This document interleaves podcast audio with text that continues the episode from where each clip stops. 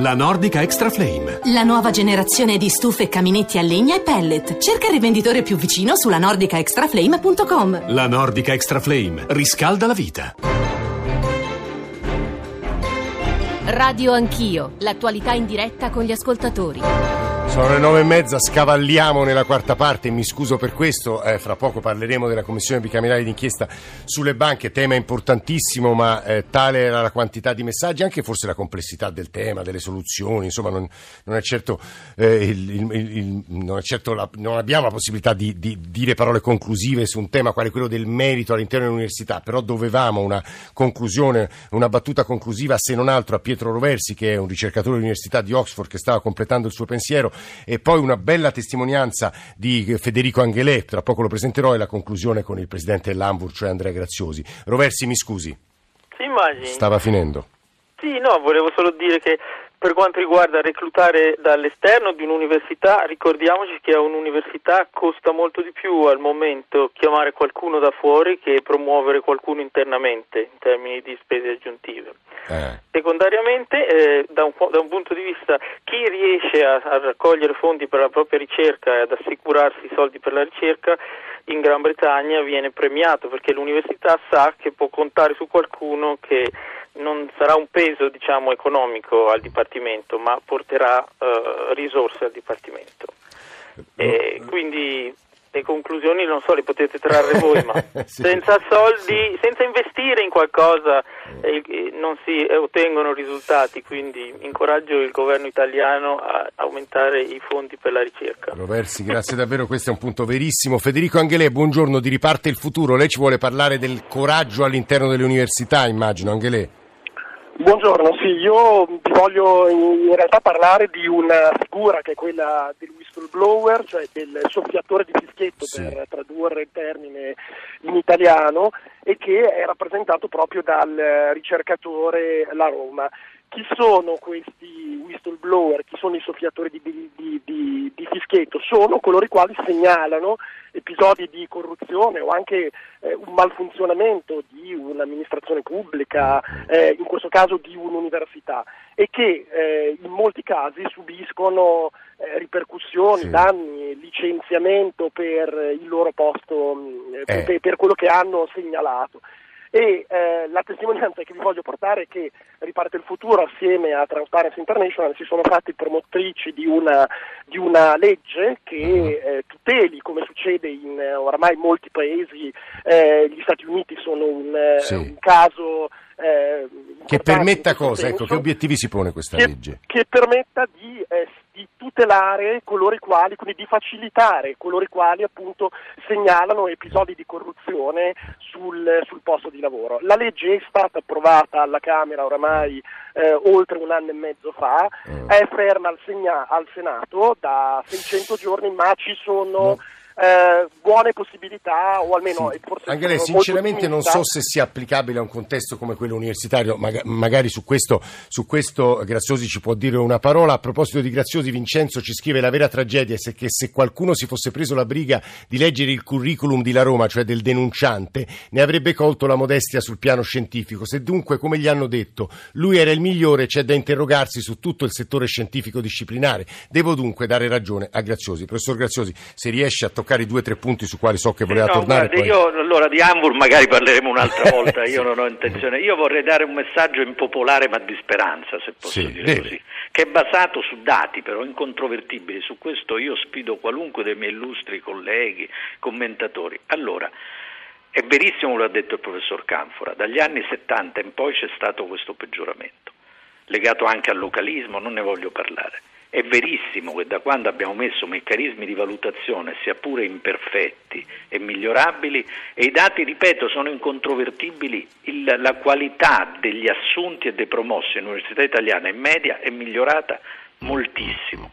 Oggi in media, su questo abbiamo dati precisi su decine sì, di migliaia di persone. ci fidiamo di lei, professore. No, e quindi e l'altra cosa vera è che non bisogna scambiare settori piccoli per il grande perché c'è un rischio di autolesionismo. Noi abbiamo, è giustissimo, ha detto il collega che insegna in Inghilterra, una, un'università sottofinanziata un paese che ancora regge al settimo, ottavo posto nel mondo perché ha grandi settori di esportazioni, l'industria sì. che fa macchine, questo si basa sul fa- ma anche nel piano culturale, si basa su settori come matematica, fisica, ingegneria, settori di biomedicina, eh, le filologie classiche, vero, vero. le archeologie, le storie dell'arte che sono in Italia eccellenti e che sono migliorati. Allora noi non possiamo alla vigilia fra l'altro di finanziarie e cose scordare questo, perché se no diventa autolesionismo totale. L'Università italiana, e io un giorno se vuole parliamo, ma sono pronto a dare dati a tutti, un, ha sofferto tantissimo per 30 anni e, e, e, inevitabilmente, io su questo non credo ci sia stata, era inevitabile, si sono immessi tutti, noi abbiamo eh, anche con l'inganno, dico sì, io, sì, su una sì. parola forte, studenti dei professionali che si sono iscritti all'università e non ce la fanno a fare il primo e il secondo anno. Eh.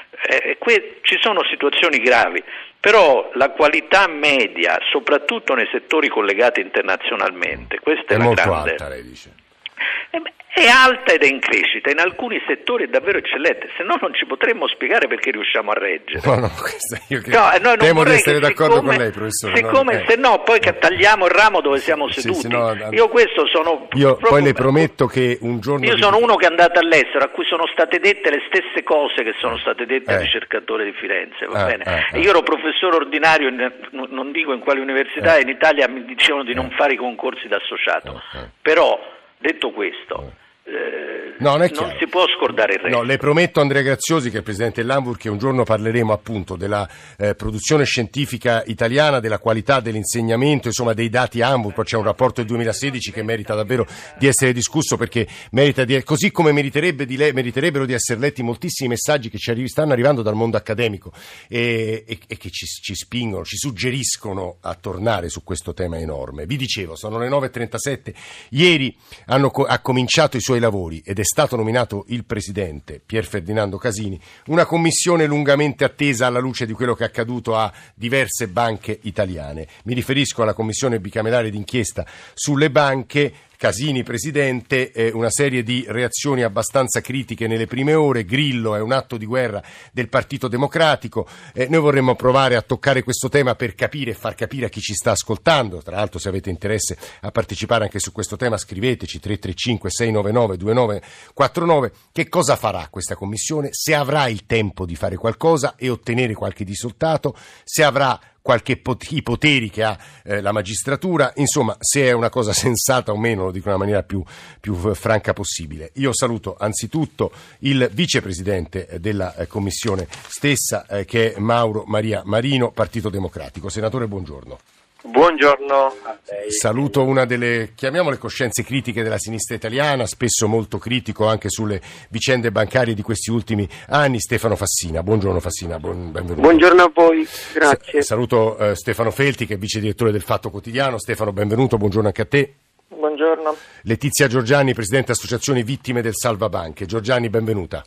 Buongiorno a voi, grazie. Vorrei che Stefano Feltri ci aiutasse a, a mettere subito le questioni sul tappeto, e cioè, eh, Feltri, a tuo avviso, questa commissione d'inchiesta potrà fare qualcosa? Avrà il tempo? La sua composizione e la sua presidenza si espongono a dubbi? Stefano Feltri. Ma di per sé non era una cattiva idea, nel senso che noi abbiamo visto in questi anni che qualcosa non ha funzionato nel rapporto tra eh, Banca d'Italia e magistratura, nel senso che troppe volte è successo che eh, sono state aperte inchieste per, soltanto per ostacolo alla vigilanza, poi si scopriva che i banchieri non avevano davvero ostacolato la vigilanza, cioè che la Banca d'Italia sapeva più o meno tutto quello che doveva sapere e l'inchiesta finiva in una bolla di sapone. Questo è dovuto anche al fatto che le procure per fare le inchieste sulle banche spesso si appoggiano agli ispettori che la Banca d'Italia eh, presta ai PM, quindi eh, era giusto il principio di dire usiamo lo, questo strumento della Commissione parlamentare d'inchiesta che ha i poteri della magistratura ma non è la magistratura per creare un binario autonomo da questo circolo vizioso che indaghi su quello che è successo. Aveva senso farlo nel 2015, quando si è posto il tema dopo i primi quattro eh, disastri bancari, frutto peraltro non solo di banchieri eh, probabilmente criminali o sicuramente incapaci, ma anche della regia congiunta del governo della Banca d'Italia. Oggi, è, è, per come la vedo io, ma non solo io, è un, abbastanza un insulto ai risparmiatori che hanno perso tutto, perché eh, intanto c'è un presidente come Pier Ferdinando Casini che non si è mai occupato di banca in vita sua, se non a livello come dire, di consenso e potere locale, e ci sono membri di questa commissione che sono totalmente digiuni di materia bancaria. Eh, poi i tempi sono molto ristretti e eh, tra l'altro si apre questa commissione a meno di un mese dalla potenziale riconferma di Ignazio Visco, quindi anche su questo non potrà fare, grande, eh, non potrà fare granché. La vicenda politicamente più delicata, che era quella di, eh, dell'audizione di Federico Ghizzoni, l'ex amministratore sì. delegato di Unicredit. Ricordiamo stata... perché agli ascoltatori, Feltri. Sì, eh, perché nel suo libro Ferruccio De Borti, l'ex direttore del Corriere, raccontava che eh, su Ghizzoni erano state fatte delle pressioni da parte dell'allora ministro Maria Elena Boschi perché salvasse eh, Banca Etruria, di cui era vicepresidente. Pierluigi Boschi, padre di Maria Elena. Tutto questo è sostanzialmente stato già confermato in vari modi da vari personaggi coinvolti, dai silenzi di Ghizzoni che non ha mai voluto smentire, eccetera, eccetera. Ma il Parlamento aveva preso l'impegno di chiarire una volta per tutte questa cosa. Eh, una delle ragioni degli eterni rinvii con il PD che oggi eh, dire, si prende il merito della Commissione ma che l'ha tenuta congelata per mesi era anche di rimandare il più possibile questa audizione, che si poteva fare anche in altre commissioni, ma si era detto sentiamo una Commissione Banche poi la Commissione Banche è slittata eh, da luglio almeno a, a, settembre. Tutto questo, se io fossi un risparmiatore che ha perso tutto con Veneto Banca, con le subordinate della Popolare delle Trughe, lo troverei piuttosto irritante. Ancora, diciamo, farebbe bruciare ancora di più eh, i risparmi andati in fumo. Mm, Stefano Felti è stato come è suo solito di rara chiarezza, eh, senatore Marino, eh, insomma le parole di Felti le ha ascoltate anche lei e stamani i giornali ricordano che il presidente Casini ha più volte definito una commissione d'inchiesta sulle banche inutile, ci pensino i giudici a, ad analizzare quello che è accaduto. Eh, senatore Marino. No, io penso che innanzitutto questa commissione non nasce nel deserto e, e deve cercare di sviluppare e approfondire con dei poteri diversi che sono quelli che nascono dal fatto di essere una commissione d'inchiesta, quindi quel potere della magistratura, eh, delle tematiche che sono già emerse nel lavoro precedente. Ricordo che la Commissione Finanze del Senato ha fatto ben due indagini conoscitive che nel giudizio generale sono state valutate positivamente di cui io ero stato il mm. relatore, una sul sistema bancario italiano nella prospettiva della vigilanza europea, le cui conclusioni erano state depositate il 16 dicembre 2015, che fu un momento cruciale perché avvenivano praticamente poco dopo la vicenda delle quattro banche, che era del novembre del decreto salvabanche, e qualche giorno prima dell'entrata in vigore del bail-in. Quindi era la fotografia del passato che arrivava in un momento particolarmente delicato. La seconda invece era quella, è stata approvata da febbraio di quest'anno, adesso non me lo ricordo, che era quella sulle condizioni del sistema bancario e finanziario italiano e sulla tutela del risparmio. Quindi devo dire che lì è stato fatto un lavoro importante e significativo di approfondimento con i poteri della commissione di indagine. Io mi sono permesso di suggerire al Presidente Casini e al Vicepresidente Brunetta ieri di distribuire queste due relazioni a tutti i membri della Commissione. No, que- questo va benone, senatore, però le obiezioni che poneva, più sì. che le obiezioni, i nodi che faceva emergere Stefano Feltri mi sembrano innegabili, senatore. No, si, si parte di lì, su quello, in, in, relazione a quello che è l'articolo 3 della legge, che è quello delle competenze, si stabilisce un percorso. Mi sembra che cioè, si mettano i carri, e, il carro davanti ai buoi, cioè nel senso noi dobbiamo decidere adesso come procediamo, su quali elementi focalizzeremo la nostra attenzione. Eh, penso che si debba affrontare questo senza pregiudizio. Sì, sì, no, senatore Sicuramente... Marino, su questo, su questo, torno da lei tra pochissimo perché volevo domandare a Stefano Fassina, che peraltro è un economista, se a suo avviso, in estrema sintesi e franchezza, questa commissione nasce morta e non otterrà nulla. Fassina.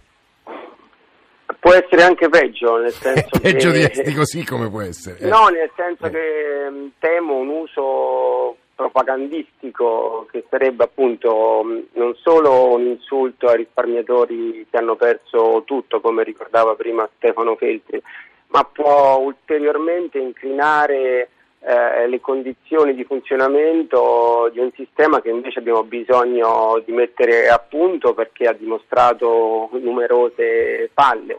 Devo dire che mi preoccupa il fatto che sia stato eletto il Presidente, ora al di là eh, del nome eh, che sia stato eletto con 21 voti, che sono la, metà, 40, più, la metà più uno, sì, appunto, e questo non depone certamente a favore di un buon funzionamento perché è il Presidente espressione di una stretta maggioranza, mentre un lavoro come dire, utile presuppone qualcuno che abbia la fiducia della stragrande maggioranza dei componenti della um, Commissione.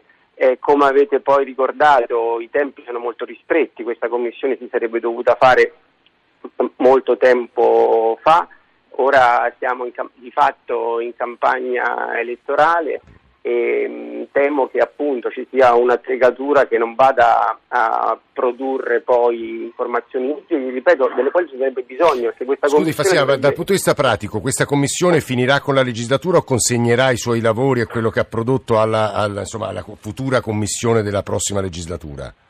No, la Commissione finisce con eh, questa legislatura, eh, eh. lascerà diciamo, agli atti quello che riuscirà a produrre, però siamo a fine Appunto, eh, quindi di conclusivo ci sarà poco. Ci eh. sarà poco. Il mio auspicio e il mio suggerimento al Presidente, ai due vicepresidenti e alla Commissione in generale è quello di concentrarsi, di avere un oggetto eh, piuttosto contenuto per poter approfondire, eh, valutare i buchi che ci, so- che ci sono eh, nella vigilanza e anche nell'attività della Consob. Noi parliamo spesso di Banca d'Italia, ma ci sono delle responsabilità molto serie della Consob per quanto riguarda i prospetti informativi che poi sono gli strumenti che consentono o meno ai risparmiatori di potersi orientare tra materie molto complicate. Quindi di concentrare l'attenzione su oggetti eh, definiti e, eh, e provare a Solo a beneficio utile. di chi sta ascoltando, lei ha toccato un paio dei punti di cui dovrebbe occuparsi il lavoro della Commissione, li dico per gli ascoltatori, modalità di raccolta dei soldi, remunerazione dei manager, la correttezza nella collocazione e nell'allocazione dei prodotti finanziari, l'erogazione del credito poi al mercato, agli, utenti, i costi, le strutture, le fusioni e poi forse il campo più delicato che è l'attività di vigilanza. Fassina parlava di Banca Italia, di Consul e lo stesso Stefano Felti toccava il tema di Banca Italia e soprattutto del rinnovo eh, del governatore Visco. Eh, Letizia Giorgiani, Presidente dell'Associazione Vittima del Salvabanche, per lei è una giornata positiva o negativa? Giorgiani. Guardi, io cercherò di essere uh, sintetica e di cercare di mantenere a freno la, la, nostra, la mia rabbia. Noi lo consideriamo l'ennesimo insulto, addirittura direi vilipendio di cadavere. Questo è il giusto coronamento di una vicenda davvero imbarazzante, che vede la complicità di un intero sistema completamente marcio, dove si, si, si alternano, diciamo così, le responsabilità di organi di vigilanza, ma anche... Giorgiani, lei ha perso soldi? Come? Ha perso certo, soldi? Certo, assolutamente. Ho fondato questa associazione, eh. io stessa sono rimasta coinvolta. In Con quale banca? Grandissimo pasticcio, Banca Etruria. Banca Etruria. Quanto ha perso lei?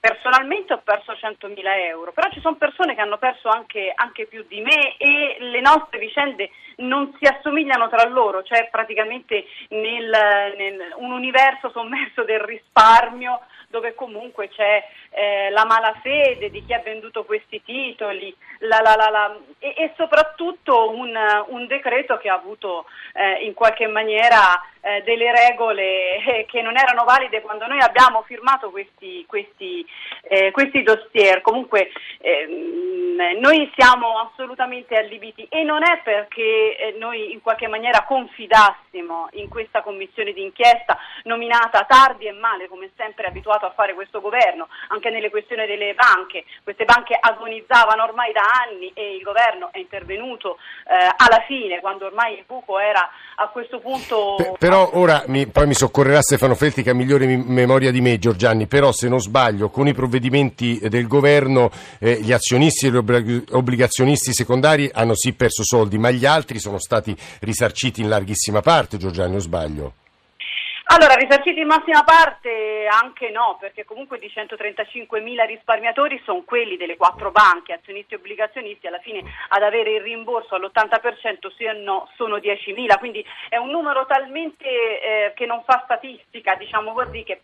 E poi, eh, voglio dire, eh, se non c'era il decreto salva banche sembra che scoppiava l'Armageddon, no? Ce l'ha detto l'ex premier da Anche Padoan l'ha detto. Sì, eh serviva intervenire prima e probabilmente non sarebbero stati azzerati neanche gli obbligazionisti, non solo, poi c'è il discorso della, dei crediti deteriorati e della stima che ne è stata fatta, quindi il governo ha agito tardi e male e adesso ci vuole insultare per l'ennesima volta. Perché lo ritiene un insulto la, la nascita della Commissione?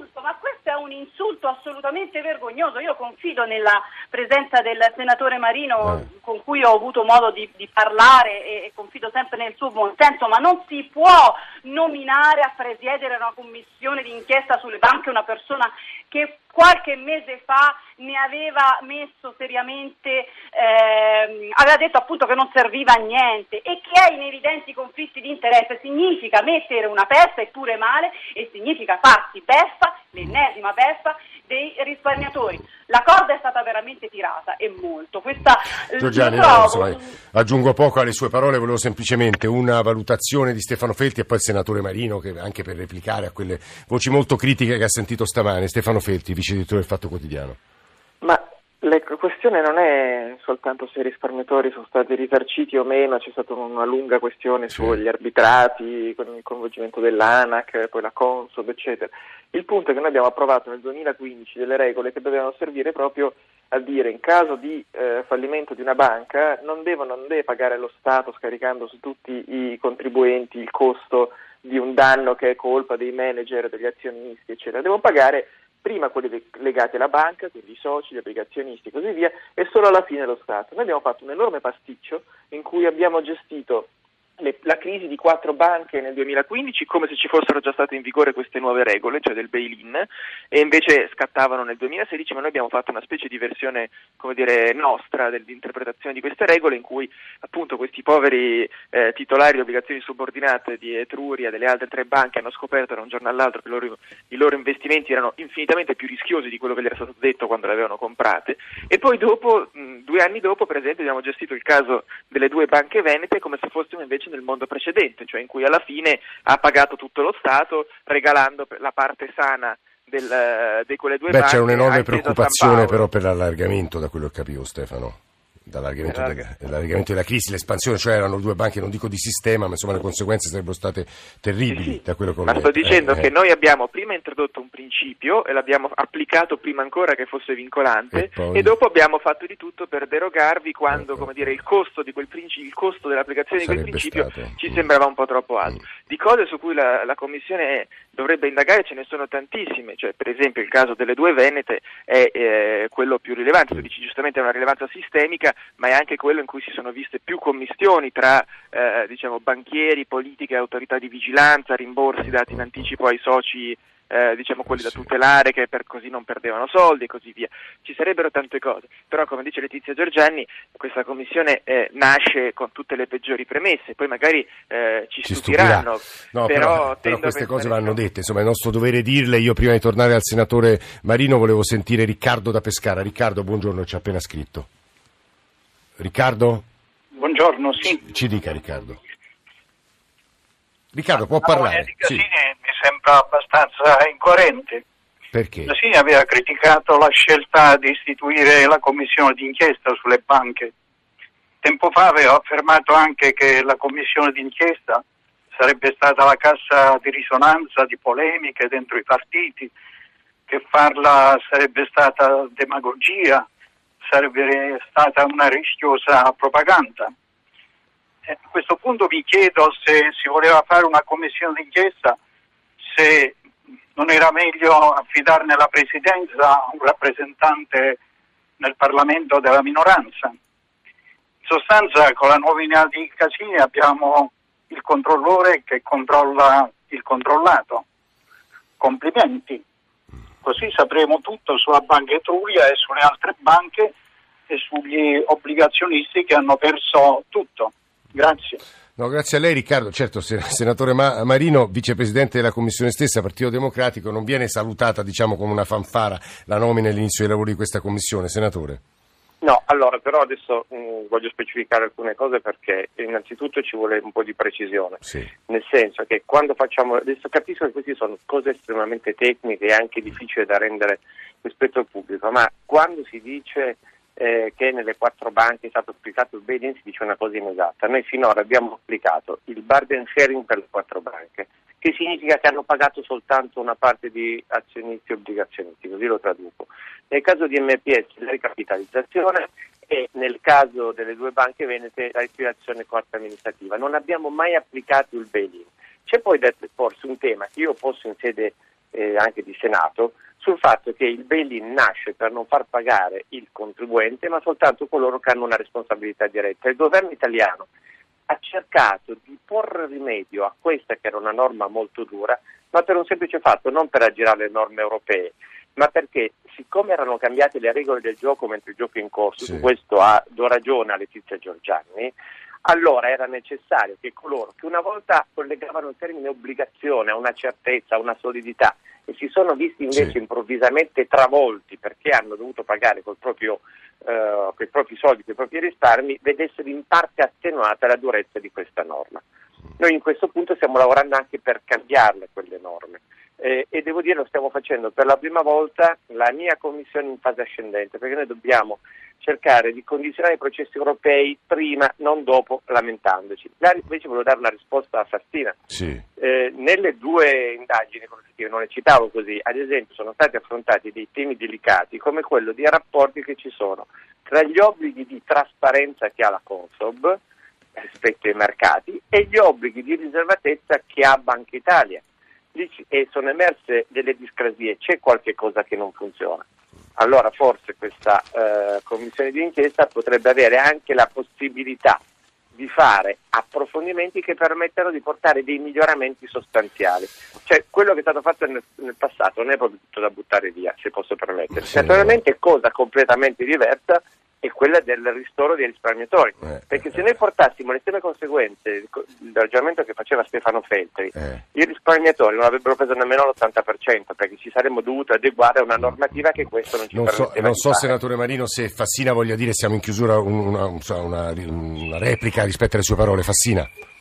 Sì, voglio dire che mh, bisognerebbe riconoscere che il bail-in in questa fase è una disciplina sbagliata che purtroppo l'Italia non ha contrastato a suo tempo e ha cercato di aggirare, che mh, i vari mh, modelli di intervento che richiamava il vicepresidente Marino ehm, devono essere spiegati perché ad esempio l'amministrazione eh, straordinaria delle due banche venete non doveva necessariamente finire un regalo a Banca Intesa, come ha fatto il governo su Monte dei Paschi di Siena, sarebbe potuto intervenire nel capitale e prendersi gli asset buoni, non solo quelli cattivi, e evitare perdite mh, ai contribuenti. E l'ultimo punto, quello più importante, al di là degli aspetti tecnici, il senso della Commissione eh, qual è? È quello di provare a ricostruire un rapporto di fiducia sì, fra eh, i cittadini e le istituzioni. Eh. Ora mi pare che questo obiettivo, con grande franchezza mm. e, e, con eh, dispiacere lo dico, questo obiettivo è stato eh, clamorosamente mancato per tutta una serie di ragioni, non ultimo il voto a stretta maggioranza di ieri. Mm. C'è un altro passaggio importante eh. nei prossimi giorni, lo richiamavate prima la nomina del governatore eh sì. della Banca d'Italia, Guardi, che è un tassello. Fassina, mi permetta soltanto, se, pur, purtroppo stiamo, siamo in chiusura, eh, però di, eh, lei ha fatto bene a ricordarle, ovviamente noi, giornale radio e le trasmissioni di approfondimento eh, torneranno su quel passaggio importantissimo. Eh, domani noi ci risentiamo ovviamente verso le 7.35 dalle 9 alle 10 ascolterete un reportage da Piombino dove la situazione della siderurgia e di migliaia di posti di lavoro è francamente preoccupante che credo meriti di essere ascoltato. Stamane in console, grazie a tutti coloro che hanno animato questa parte di trasmissione, in console c'erano Tommaso Margiotta, Massimo Vasciaveo, Giampiero Cacciato, Gianni Tola e Sergio Salato al coordinamento della radiovisione. Come sapete andiamo in onda e siamo eh, vedibili diciamo, nei nostri lavori anche sui nostri profili Facebook poi la redazione di Radio Anch'io, Nicola Amadori, Alessandro Forlani, Francesco Graziani, Francesco Mincone, Alberto Agnello, Valentina Galli, Ada Marra, Cristina Pini, Mauro Convertito in regia. Adesso c'è il giornale radio delle 10, se volete riascoltarci andate sul nostro sito, sul nostro profilo per estratti o per l'intera trasmissione. Grazie davvero a tutti per l'ascolto, ci risentiamo domani mattina.